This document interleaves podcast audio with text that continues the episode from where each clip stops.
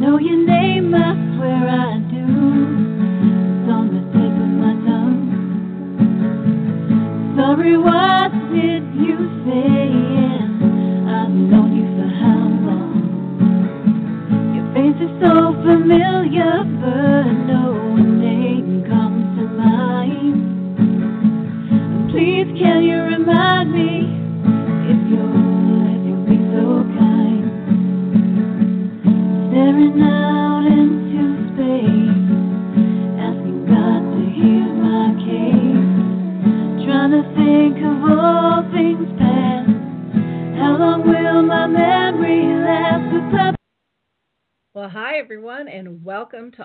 To Alzheimer's Speaks Radio. I'm your host and founder of Alzheimer's Speaks, Lori La Bey.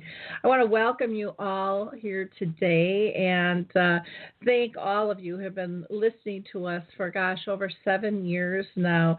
And uh, again, welcome those of you that are new to our show.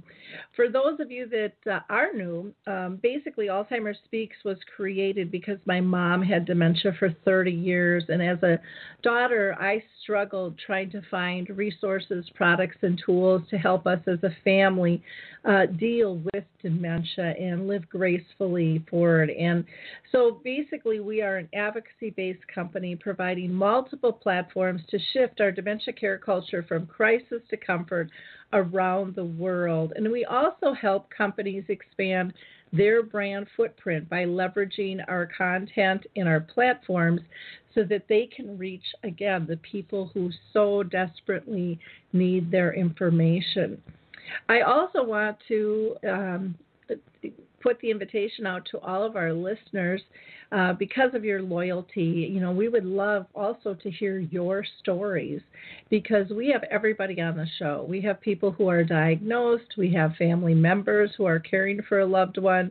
We have business professionals, authors, writers, musicians. Um, uh, later this month, we're going to have a bunch of girls playing football that are raising funds for Alzheimer's disease. So nothing is off limits. We've had researchers from around the world. So if you have a story you'd like to tell or have some thoughts on how we can better serve the community of dementia, uh, just reach out to me at 651 uh, 748 4714. That's 651 748 uh, 4714. Or you can always reach me at Lori, L O R I, at Alzheimer's.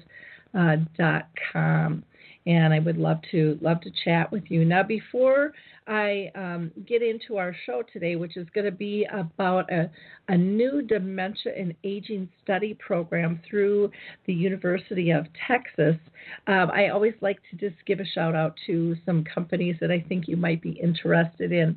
Uh, one is called the Roberto app, and it's a app that helps you measure your own brain function through playing video games. And it was developed by uh, athletes who were concerned about their brain function. And it's a lot of fun. It's easy to do, and it gives you great feedback.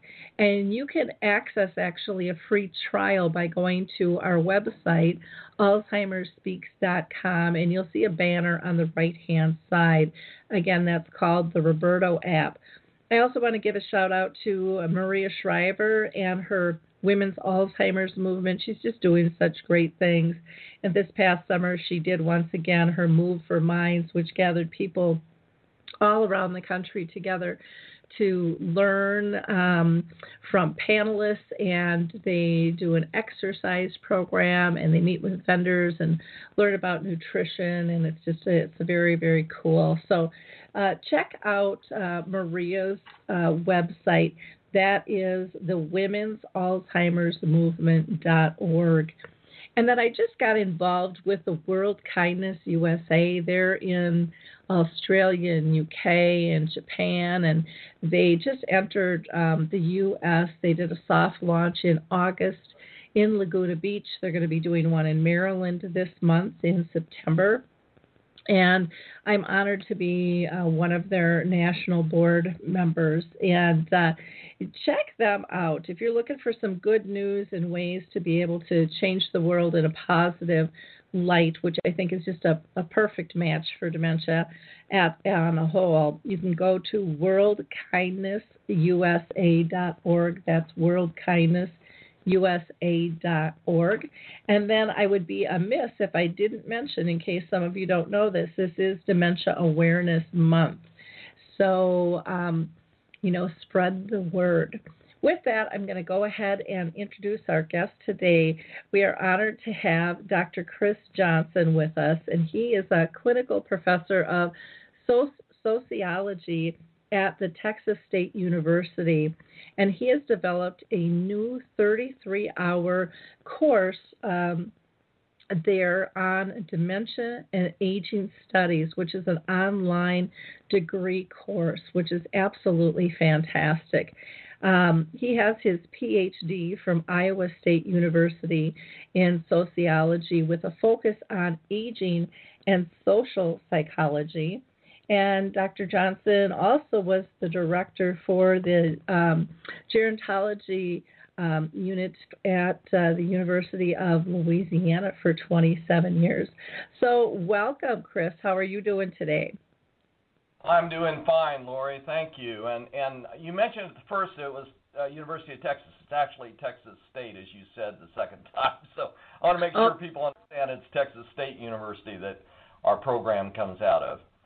Okay, well, thank you. I will make that correction um, in the in the future. I think I might have that up wrong in the title, so I will uh, I will change that. So thank you. Um, yeah, Okay, before we um, get started with our line of questioning regarding your studies program there, I always like to get a little background on you and uh, for our listeners. And can you let let us know if you personally have been touched with family or friends with dementia?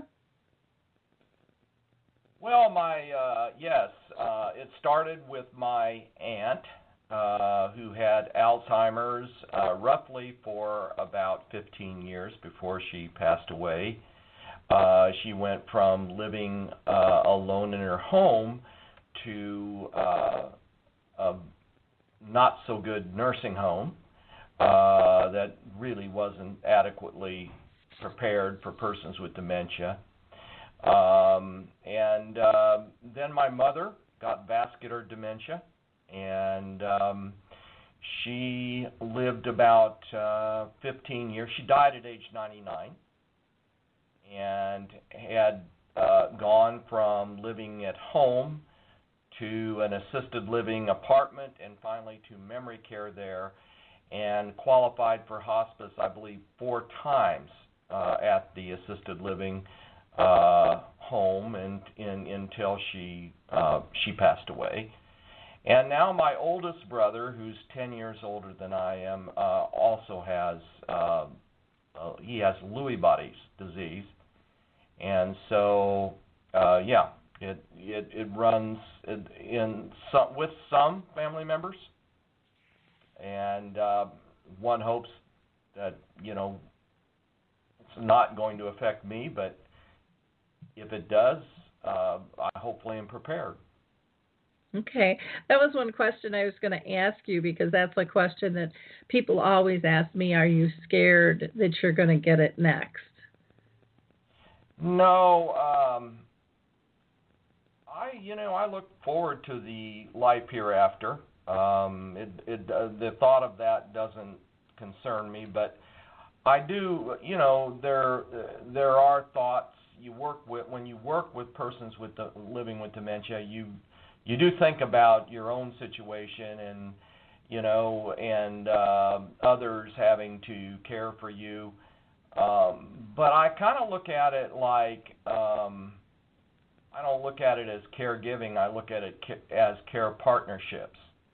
Uh, I've care partnered with my wife for a number of things and uh, my children as well. And so life goes full circle for some people.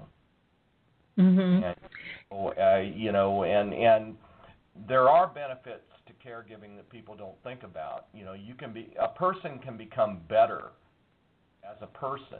Uh, they can gain more qualities uh, more insights into themselves, become more patient, actually gain a lot of very positive spiritual qualities uh, by having the privilege of caring for another person.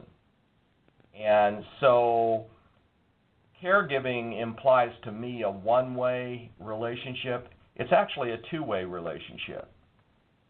And there are challenges on both sides, but um, I, I look at benefits, and I've been a caregiver uh, in a number of different capacities.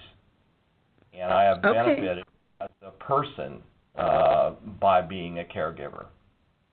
So Okay, I look at myself those capacities as being a care partner.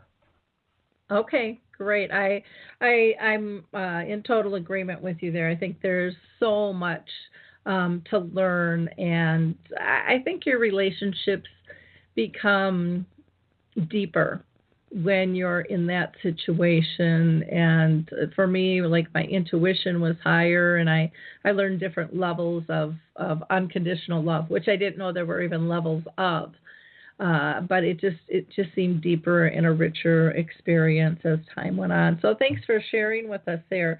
Can you tell our audience exactly what is dementia studies and, and aging studies? What does that mean? What will what will people look forward to if they sign up? Um, okay, so the um, we offer a Master of Science in Dementia and Aging Studies, and there are 17 dementia studies programs in Europe, and America uh, doesn't have any until now. And yet, um, if we look at uh, the current situation in America, um, you know, in 2014, Texas Board of Regents approved our this first program in America in Dementia Aging Studies, which is a 33-hour online degree program, and it its focus on dementia studies uh, also has in-depth education in aging and and of course services for persons with dementia as well. And it sets us apart really from other gerontology programs with the dementia studies component because we have eight full semester courses on a broad range of dementia topics like caregiving and dementia, introduction to dementia studies, social psychology of dementia, clinical sociology, counseling elders and persons with dementia, end of life care, a very important component, uh, communicative disorders uh, with persons with dementia. Um, you know, so it's a variety of course topics. And we, our faculty, unlike the tra- many of the traditions in America that see dementia as um, uh, ongoing funeral or a tragedy, our fa- faculty consider dementia as a disability with abilities. So we promote what Europe called dementia citizenship, opposed to the tragedy view. Uh, we want to empower persons with dementia and find their strengths. We're interested in what they can do. And so uh, we, we know there's a gap in dementia education in America because approximately 75% of nursing homes and half of assisted living residents have some form of dementia. Dementia is growing among the young and the old in America. So it's important to focus on these remaining abilities uh, throughout the disease should they get dementia. Of course, we have uh, a number of aging courses as well, what we call gerontology courses. So people uh, really have a well rounded education in this 33 hour uh, program, and they also learn about human rights uh, for persons living with dementia and how they are marginalized and disempowered in America. So, our advocacy for their rights uh, has a blend of applied, public, and clinical sociology, gerontology courses. And I think it's appropriate that Texas State University, where President Lyndon Baines Johnson graduated, He was the first president to sign the Civil Rights Bill of 1964, which was a milestone in human rights. It's kind of ironic that Texas State, his alma mater, is the first American university to advocate for human rights for cognitively disabled people. And the MSDA program champions such rights for elders and for persons living with dementia.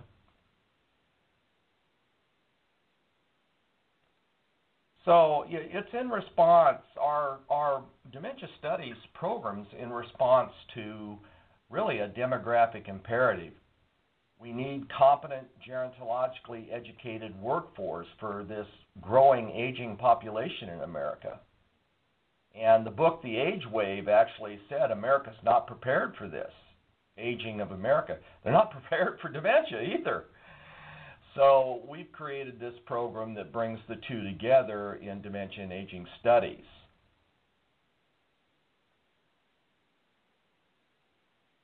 And we know that. Uh, go ahead.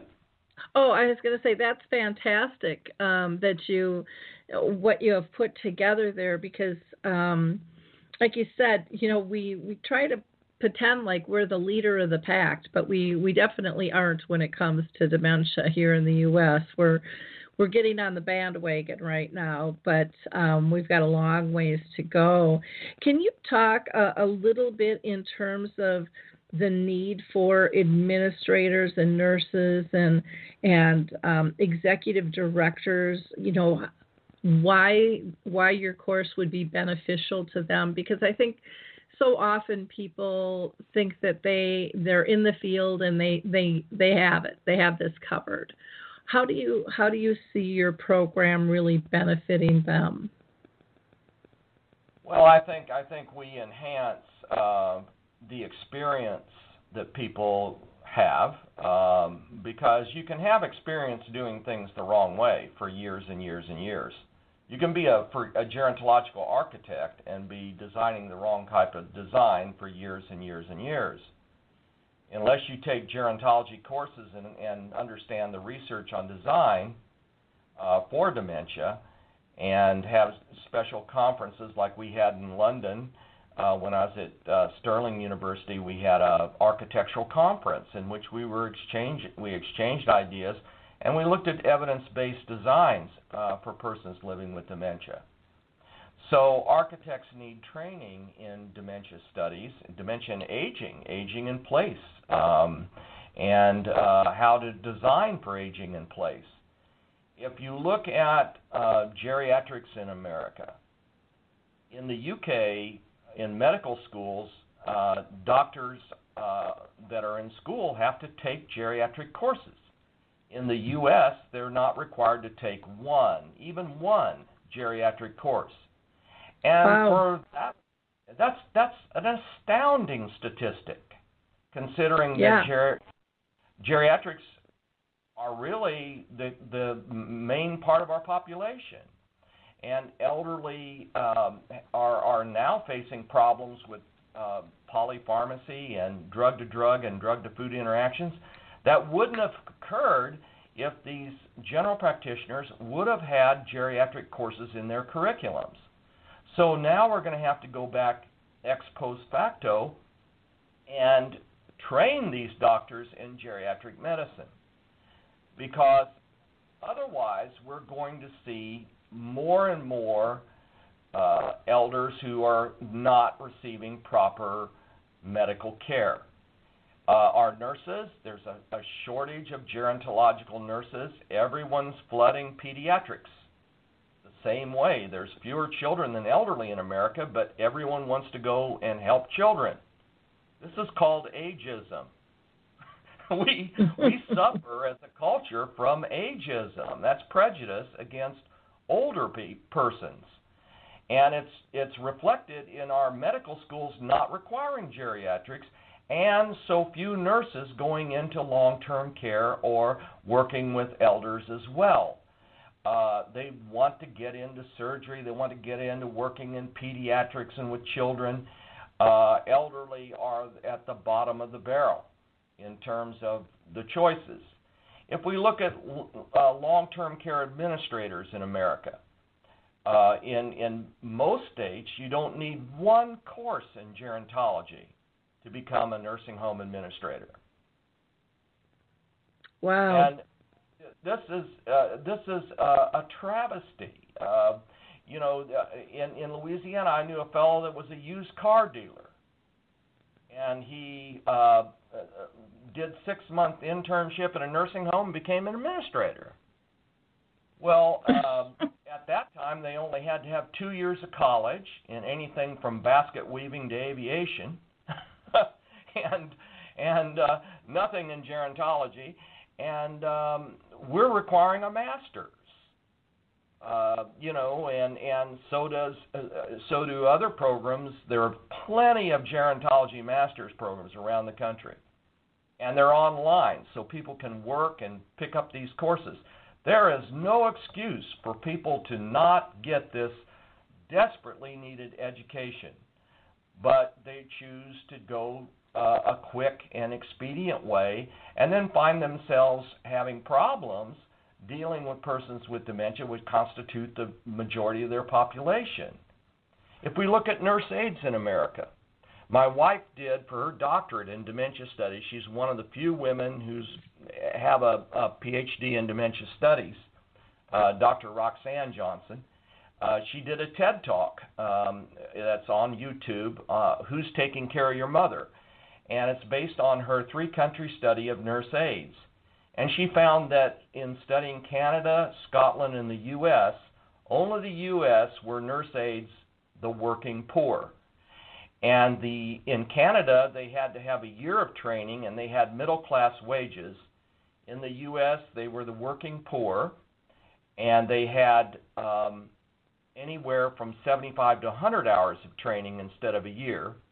100 hours of training. To be a dog wow. groomer in the U.S. requires 400 hours of training and a test. To be a barber requires 1,500 hours of training and a test. So to be a nurse aide, 100 hours of training and a test. And they are they are working with tube feeders. They're working with people that are very seriously ill, who have dementia and end stage dementia and have very little training or education to deal with it. And then when you look at the nurse aide turnover in America, that can run anywhere from 100 to 400 percent. In Canada, it's 5 percent. Uh, turnover, uh, when you have that high of turnover, you cannot deliver person centered care because you have a revolving door of nurse aides coming in to memory care neighborhoods um, all the time. And how in the world, when research is showing they're running short short on staff as well, when they're short on staff and they have that kind of turnover, how can you deliver person-centered care?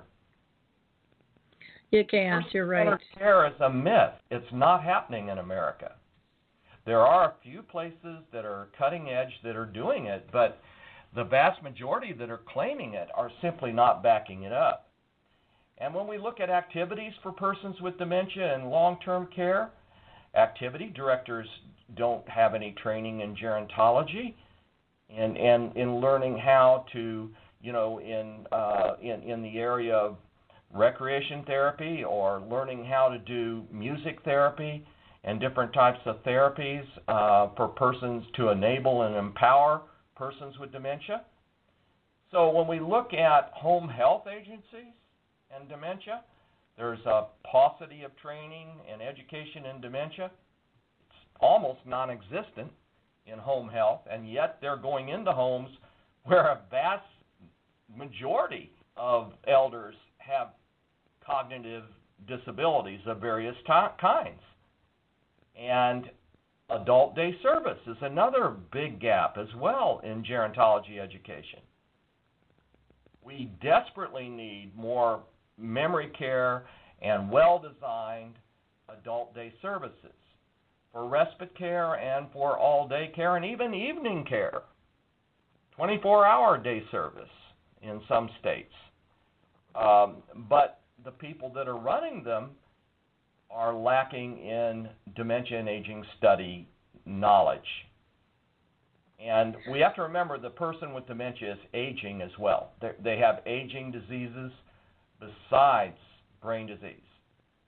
And so the knowledge of aging is very, very important. Yeah, I I agree, and I I I think you hit the you know nail on the head when you talked about short staff and the amount of turnover.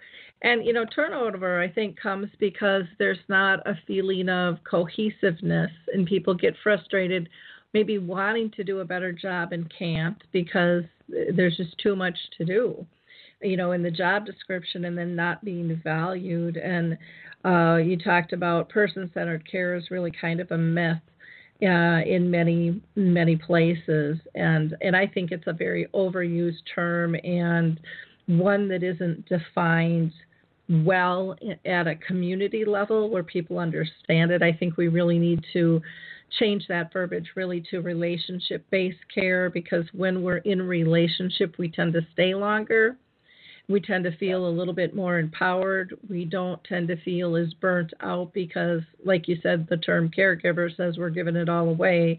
Where now it's a two way street and we can get refilled and we can share. And uh, I, I think so often we are seeing now people that don't understand the industry and what the needs are. And I think one of the greatest needs out there is creativity uh, to try new things. I mean, it's been really fun to see all of the different things that are popping up that people thought before, oh, oh they could never, well, they couldn't sing in a choir. They couldn't uh-huh. paint. They couldn't do this. They couldn't do that. And people are saying, well, let's, you know, humor me. Let's just try. And they're going, oh my gosh, this is working. This is beneficial. Or even with memory cafes, I, I still get this comment to this day. Well, well, people with dementia can't be in a group with their care partners. And I'm like, well, why not? Well, you know, they might say something that's not very nice. I'm like, where do you think they are 99% of their day? You know, they should be able to talk respectfully and honestly. That's a good relationship, you know, with one another, um, and and to be in a peer environment. So, yeah, we have a long, long ways to go here in the U.S., and it's it's nice to see that we're making strides. It's wonderful that your university is um, has developed this program that people can take online, so it is a little bit more flexible. And it's a it's astonishing when you talk about the hours for the dog groomer, the barber, whatever it might be, versus someone who's caring for our loved one. I think that that's just uh, those numbers are just shocking, uh, and I don't think people truly understand the lack of education uh, that is that is happening out there in most communities, not all, but in most communities and in most services dealing with dementia. I also I wanted to ask you too. Do, do in the course do you talk about dementia in all ages because we are starting to hear again not a lot but we are starting to hear more of dementia even hitting children now. Oh yes. Um, yeah in fact that is one of the focuses of our uh, our our form of study is to understand that um, for example, when I was in Scotland, I was working with Korsakoff syndrome, which is where, um, you know, young adults, young men uh, in their mid 20s, late 20s, early 30s that had full-blown Korsakoff syndrome, which is an alcohol-based dementia. Not all alcohol, but mainly alcohol-based dementia. And um, we we know that with um, uh, there there's a, growth of not just alcohol-related brain damage, but um, young onset dementia, and um, you know uh, it it's it's difficult to diagnose sometimes, but the causes of young onset dementia are different from that in older persons. Uh, the young onset of some of the most common types of dementia are uh, particularly of concern.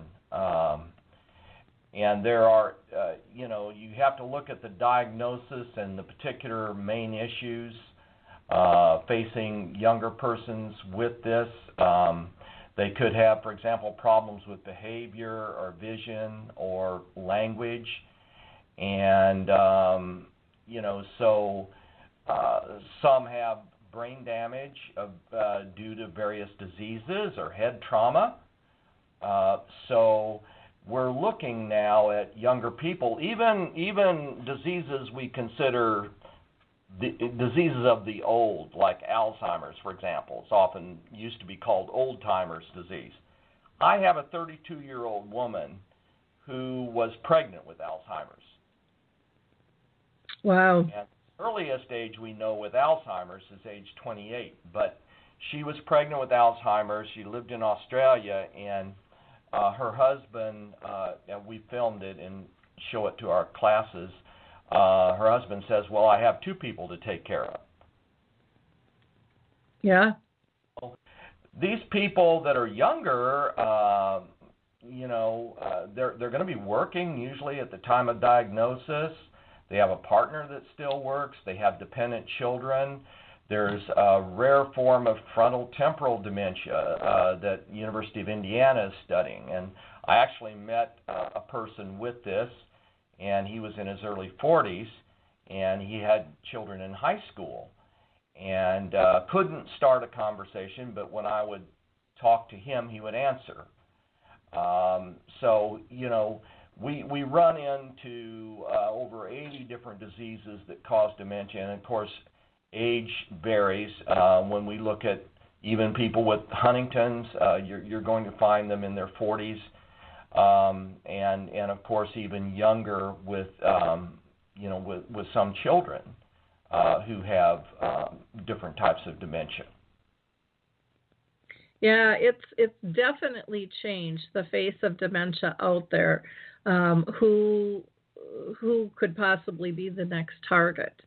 and I, I think there's still a lot of education we have to do, you know, on that. And um, you know, we've heard people um, saying, you know, some of it is, um, especially with young kids. I, anyways, I've heard this from several different sources, and I don't know if it's proven yet or not, but they're looking at metals collected in the in the brain for some of the younger kids and and how why are their why are their um metal levels higher than the average bear? You know what's causing that? And uh, you know we just don't know what causes the this disease yet and that's you know part of the scary part about it but that's why we have to be on top of it and and deal with it in a in a much better fashion than what we have. You you also talked about looking at dementia more as a disability with abilities versus um, uh, versus you know a disease per se. And why do you think it's important to for us to reframe that? What are some of the the um, the benefits to that? Yeah. Um, well, you know, in the past, this tragedy motif has has uh, you know uh, one social worker in an article called uh, Alzheimer's and ongoing funeral. Um, I mm. heard a person say the other day it's a death certificate.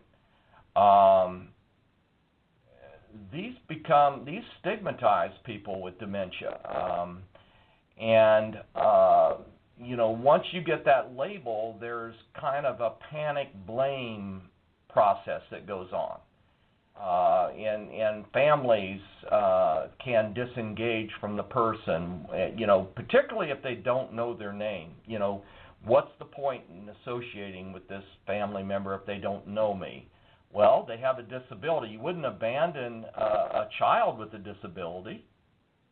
Uh, you wouldn't abandon a Down syndrome person. And and of course we know they get dementia later as well.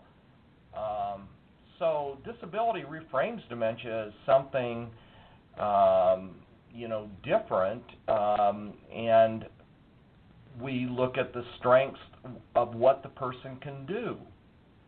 So, um, you know, it's important to see that they have a history, they have made their mark on society. There are many skills remaining that the person can do. Um, we have a doctor here in Austin who developed a website. He has Alzheimer's, and he retired from practice, but he has a garden, he has a website, comes out and talks to groups. Uh, we understand we we have a better understanding of his his experience because he shares it.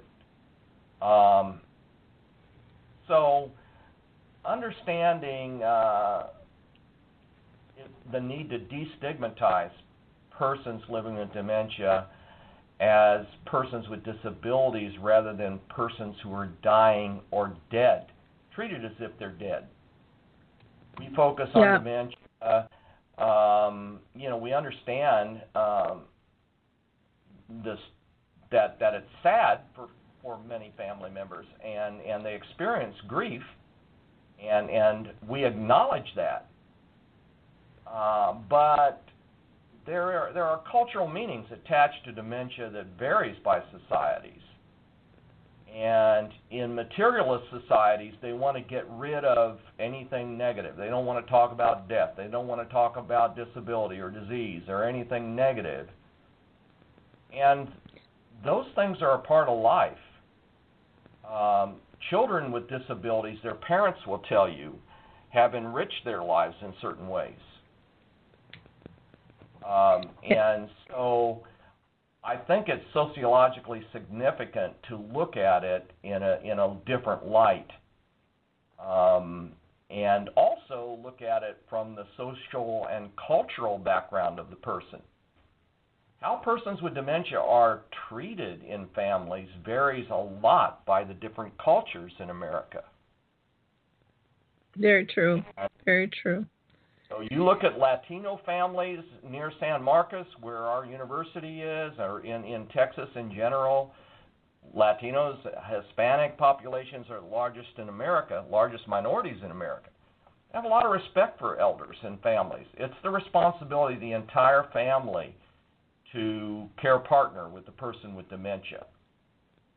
Same way in African American families we could learn a lot from uh, these minority, so-called minority families, um, in in how they work with elders in their families who happen to have cognitive disabilities. Yeah, I agree. And you know, I, I was talking with uh, Dr. Stephen Post, and I and I loved. I can't remember his exact verbiage, but when he was talking about disability or disease, and he said, you know, bottom line is none of us have the same abilities. So why we make this standard and and say that they're disabled when we're all just able differently and accepting that and accepting that all of our abilities are going to change over time. We're going to learn new things. We're going to forget things. We're, um, you know, our maybe our bodies aren't going to be able to do what we used to because of age or an accident or a disease. Doesn't make any difference. But our abilities are constantly going to change, and we should be accepting and and supporting those um, those changes that uh, just happen in life. That's just part of our our being, and uh, and it does the the words we use. You know, the the shell of a body, the the you know death sentence. All of that says you might as well give up life because there's nothing. You know, you have you have nothing you're going to get or nothing that you can you can give anymore. It's all over. And if we would have done that with my mom, who lived with the disease for 30 years, we would have lost 30 years of precious life with her.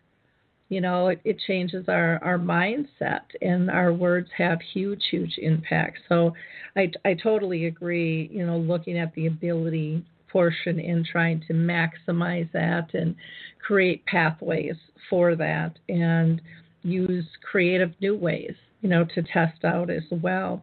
I also liked when you were talking about over in the UK, they use the word um, dementia citizenship, and I have a a friend over there who who talked about, you know, we have this um, right to grow old and to be dignified, and that does not mean that we give up our citizenship just because we've aged or because we've gotten sick.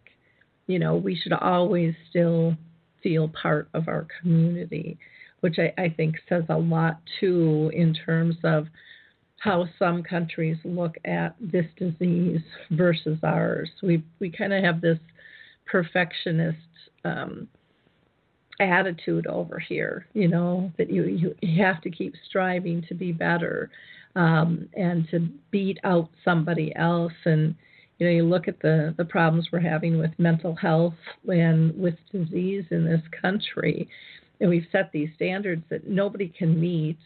And, you know, it's, it's ripping us apart. And I think, um, to me, dementia is here to kind of bring us together, to kind of slap us in the face and say, okay, we can all do better together. So let's slow down and figure this out instead of.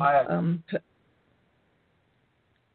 oh, go ahead. I agree with you on that. Uh, I was impressed in Scott living in Scotland for two years that um, they had elder crossings.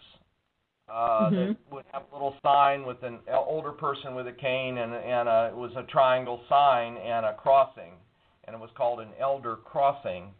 And uh, now in the UK, they've developed um, uh, the world's first dementia-friendly airport at Heathrow. And um, you know the the uh, what we did at University of Stirling uh, is we provided dementia education for all the islands of Scotland, the North and Western Islands, uh, the entire country, and um, you know. Uh, educated uh, designers and architects and, and people who been practicing for years but doing it the wrong way. Mhm. So their their whole the whole approach there is to educate people. Nurse aides in Scottish nursing homes are young women where the nurse aide job is a stepping stone to becoming an RN. So the nursing home pays for them to go back to school while they're working there and get their LPN and RN degrees. And of, of course, um, have much more extensive training in dementia care than, than we offer here. Mhm. How nice Uh, would that be? It, it really is nice. And I also wanted to mention that uh, uh, recently uh, my wife and I published an article uh, on that used a model for Alzheimer's that's called a trip back in time. It's time travel. Um, and we show how the disease works back and forth through time instead of neatly in stages. It doesn't work neatly in stages. You go back and forth in time. One day you recognize the grandchildren, next day you don't. And you go back and forth through time and, and you time travel back all the way to earlier ages in your life. Piaget's stages of adult development in reverse. And our article's been well received in the UK and in America because uh, the time travel model helps caregivers actually join uh, persons with Alzheimer's disease, that particular disease uh, alone, uh, helps them join that person in their trip back in time uh, instead of imposing their time frame on that person. So, and it explains a lot of behavior as well. So when the person in the nursing home who's 80 years old but has time traveled back to age 20 in her mind sees an 80 year old face in the mirror and is talking to the mirror, she actually is saying, What are you doing in my bathroom? Because she, Yep. in her mind, is 20 years old, but her face is 80. So the mirror, the talking to the mirror behavior becomes more understandable when people understand how time travel works. Yeah.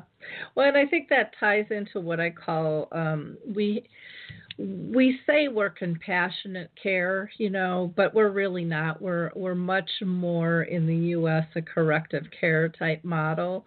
You you you come in my box and make me feel comfortable and meet my needs instead of us stepping into their box, whatever shape that happens to be in that day. And yet, when we do that, life is so much easier if it's a family member or if it's a staff member because like you said behaviors are reduced because we understand what is going on now and we're not we're not trying to force them to change something they don't have control over. And we're not making a big issue of it. You know we're allowing it to to be what it is. Instead of no no that's you in the mirror you know or um, you know, I mean, when I look at some of the dumb stuff we do, trying to correct things, instead of just kind of playing in the sandbox with them and having fun with it and enjoying life, you know, we're missing out on these these moments of joy and these great stories that there can be. And that's not, I mean, and I have a ton of those, you know, with my mom. And it's not that I'm making fun with her, uh, of her I'm just being present with her and living in that moment and not judging it outside of that moment. That's just what we did. And this is how we engaged and you you realize how rich those relationships can become and how elevated um, those connections can be when you truly are present when you when you stop fighting and stop trying to change somebody, but just really say, you know, you just be yourself and I'll be myself and we're going to make this work. You know, all that tension just kind of melts away. And there's such a value in that for for all parties and yet it is so overlooked and underutilized in in so many ways, I think. I agree. Yes, and there are humorous times uh, mm-hmm. My my brother was out with my mom. Uh, come from a small town on the Mississippi River, and she grew up on the river and looking at the river, and so he would drive, take her out for a ride, and um, uh, look at, the, go up on this bluff and look at the river. And one day a deer walked in front of the car, and my brother asked her, uh, "Mom, what do you think of that deer?" And she says, well, I like it, but I don't think I'm quite ready to ride it yet. so, you know, he would call me and and share with me experience. You laugh with the person, not at the person. Uh, you know, it's uh, you you have to have some comic relief uh, with it as well. But I think the knowledge is what's needed uh, to help people be with the person with dementia instead of imposing their reality on them, as you said. Yeah. Well, and so much of what we learn through this disease, or, or I can, I'll use myself as an example, what my mom taught me through this process, you know, everything that's good for dementia is good for the rest of the world. And it can make all of our lives easier um, instead of trying to make everybody be like us you know uh, we can we can accept people for being different and learn from that and appreciate that you know how unique we all are. But yet um, looking at we all have more similarities than we have differences but yet we we focus on those differences and the differences you know create walls and barriers. When we focus on our similarities and the joy, you know, that creates friendships and bonds and connections and beauty, and it ex- expands our our um, our consciousness and our level of education and our appreciation for life, and um, it removes fear, you know, and and so to me, it, it's like, oh gosh, there's no question which mode we should be on, which track we should be driving on. And yet we have to we, there's a lot of people we have to switch tracks because they've always done it the this is the way we've always done it or this is the right way and this is the wrong way. And dementia teaches you it's life really isn't about right or wrong. You know it's about being present. One of the uh, big impact persons for me uh, when I was in graduate school was Maggie Kuhn, who started the Gray Panthers.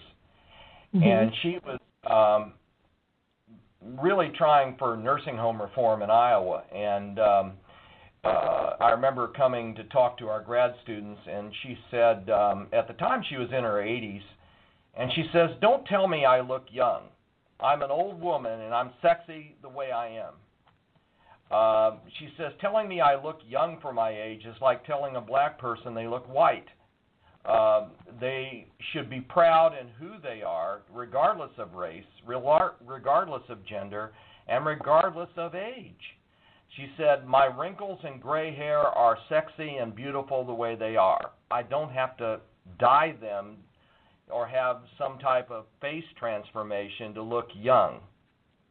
And she she mm-hmm. said, I happen to have, I happen to date, I happen to have feelings and sexuality, etc. And her whole point was, let's stop this ageism in America and this bias against dementia that goes along with it and accept people unity through diversity. Mm-hmm.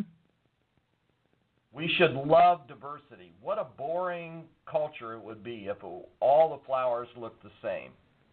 Flower gardens exactly colors and hues and shapes, they are what really attract the eye. And if we learn to appreciate diversity and accept persons with cognitive disabilities or elders in America, um, and and quit trying to impose our, you know, view of what's beautiful or attractive or right or wrong on them, uh, we'd have a much better society. Yeah, I'll never forget a story when I was um, I was younger, not that much younger, because it took me a long time to figure this out.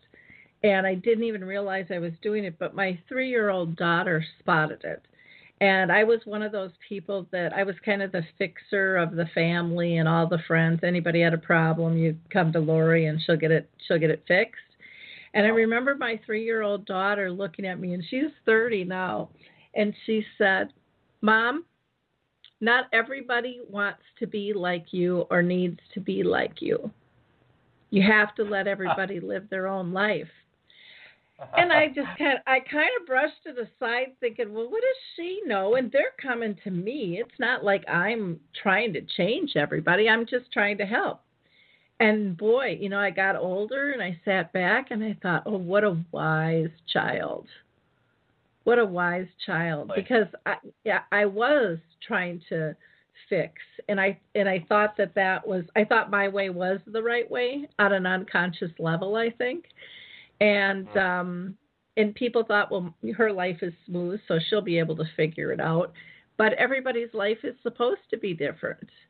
And everyone has to learn their own lessons you know through that. But I'll never forget that. And I thought wow a three year old. She's got it figured out. you know.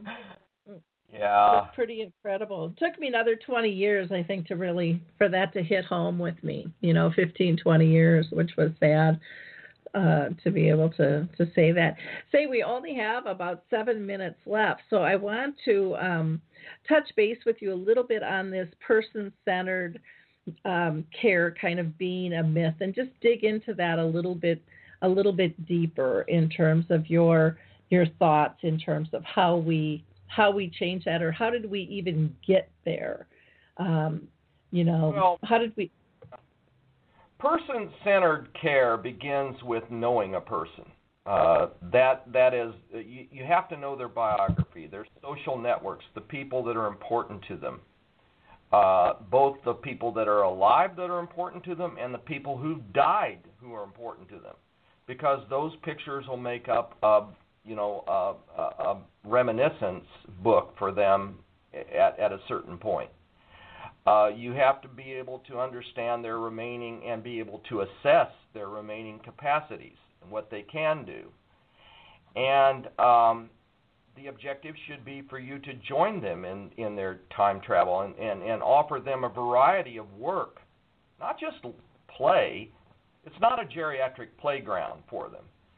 Work is meaningful to a lot of people.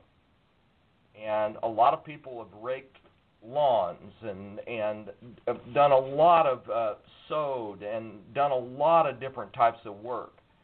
So work and leisure activities for a lot of people are spelled out in their life histories and their the type of personalities they have are important as well. all that has to be taken into account in person-centered care.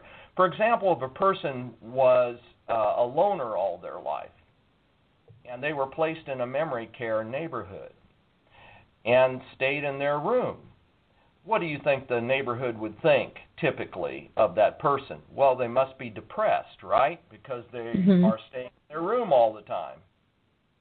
Well, staying in their room is a behavior they've done all of their life. They don't they're not a social butterfly. That's not their personality.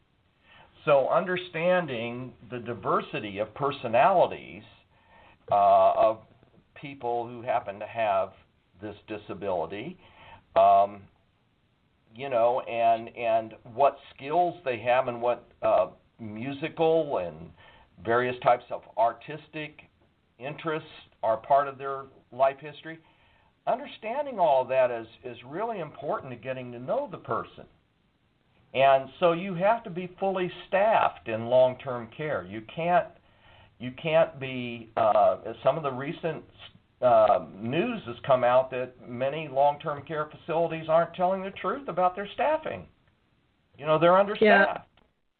And so Yeah. if you're fully staffed and you have the help and you have uh, uh, they're making a, a decent living wage, which empowers them, and you give them more training and education than they have, um, that empowers them uh, so that they can fully uh, they can help the person living with dementia fully self-actualize. And and and that that happens when you can touch upon those varied interests, uh, those important people uh, that uh, and and develop a relationship with them, where you have the time to sit and listen to them. If you're shorthanded, there's no time to sit and listen. No, it's all about getting the task done, and Yeah, and not it- so much on how you get it done. Right. Yeah. So Yeah. it's sitting, listening to that person, and uh, understanding that uh, most communication is nonverbal. So the Yep. nonverbal communication is very, very important that they're giving us. And uh, so I think person-centered has actually never really been defined. And the way I look at it is, it's, you know, it, it's um, it's all of the things I just mentioned, where care partners are trained to how to roughly identify where the loved one with dementia is. Uh, they validate the person's definition of the situation. Um, they have various forms of nonverbal communication that they use with old pictures of significant family and friends.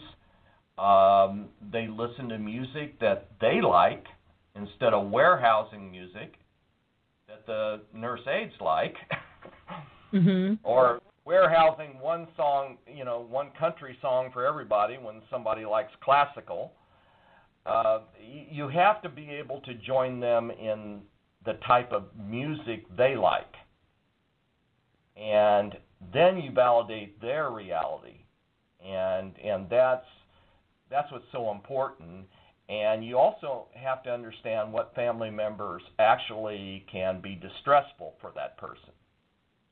They've had Yeah. a bad relationship with a sister all of their life, it's not likely when she visits that's it's going to be a positive interaction. Yeah, I think one of the things too when it comes to person centered care is that we have to understand that the person caring for them, if they're having any emotional thoughts, um, and that could be, you know, I this isn't how I envision my life to a family caregiver to I have to get to my next person. You know, when we're preoccupied, that trumps our ability to really be person centered, to really be present in that in that uh, time that we're with them which again i, I think relationship based care um, says it a little bit better in terms of what we're what we're reaching for. I do have on the the website here the links uh, that people can check out your your program. Again, it's a new 33 hour MS um, in dementia and aging studies at the Texas State University, and I would highly encourage anybody to uh, to check that out because everyone in in so many different businesses, uh, this you'll find this of value because you know dementia is on the rise and it's not something that's going away soon because we don't know what causes it, so we don't know what uh, you know we have no cures at this point. So we really need to become dementia friendly. Thank you again chris for being with us. Appreciate it. Bye Thank now. you, Lori, for having me.